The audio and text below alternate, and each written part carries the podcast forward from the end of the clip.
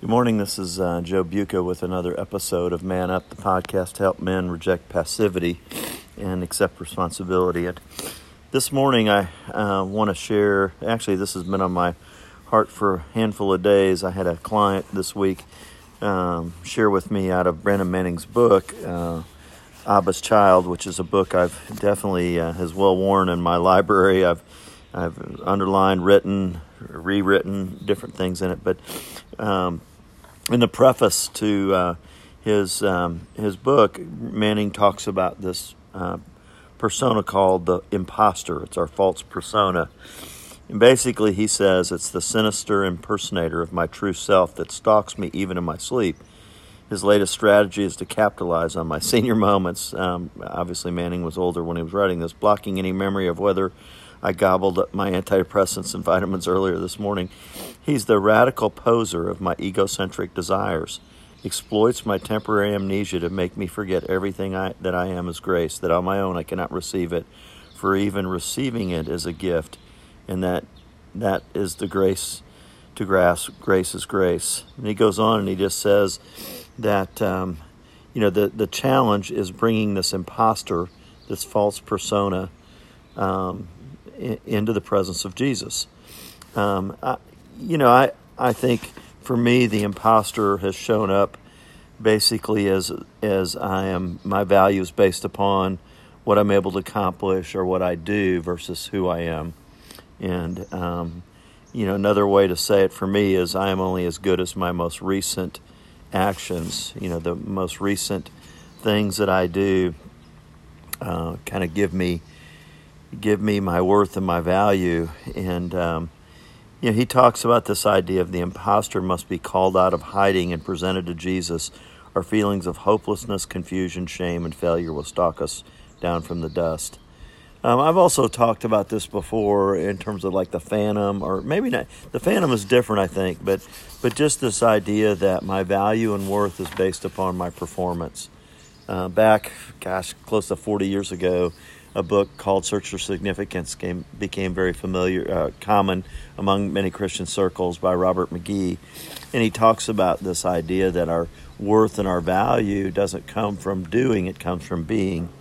And, um, and just our, you know, our attempts to gain value on our performance are fickle attempts. And they lead us to um, maybe our best efforts, uh, reliance upon our accomplishments, or reliance upon our net worth, a reliance upon our, um, in, in today's world, our likes. And, and so, but, but the imposter for me is this works based um, person that gains his value upon what others think of him and what he thinks of himself, what I think of myself. And, and so today, I think just a challenge of finding our rest and our identity in Christ and bringing kind of our whether whether we're good boy or bad boy, whether we're well accomplished or whether we're in a dark hole of despair, we can bring ourselves, the full extent of ourselves, in the presence of God. And and part of bringing ourselves in the presence of God is is just saying, "Here I am again, God. I know you love me, not based upon what I do, but who I am. That I'm your son. That I'm that I'm your that I'm an heir. That I'm a that uh, I've been adopted." Uh, in, into sonship. And I think just the reality of resting in not my, again, not my, what I bring to the table, you know, the, the stack of, of riches that I bring to the table, but resting in the riches of Christ, uh, that He loves me, that He delights in me, that He desires me, He desires to use me today for His kingdom and His glory. He desires to use the good things in my life, and He desires to use the messed up things in my life to to help me grow, to help others grow, and uh, so you know this bringing this imposter into the presence of Jesus and beginning uh, to see ourselves through the eyes of Christ.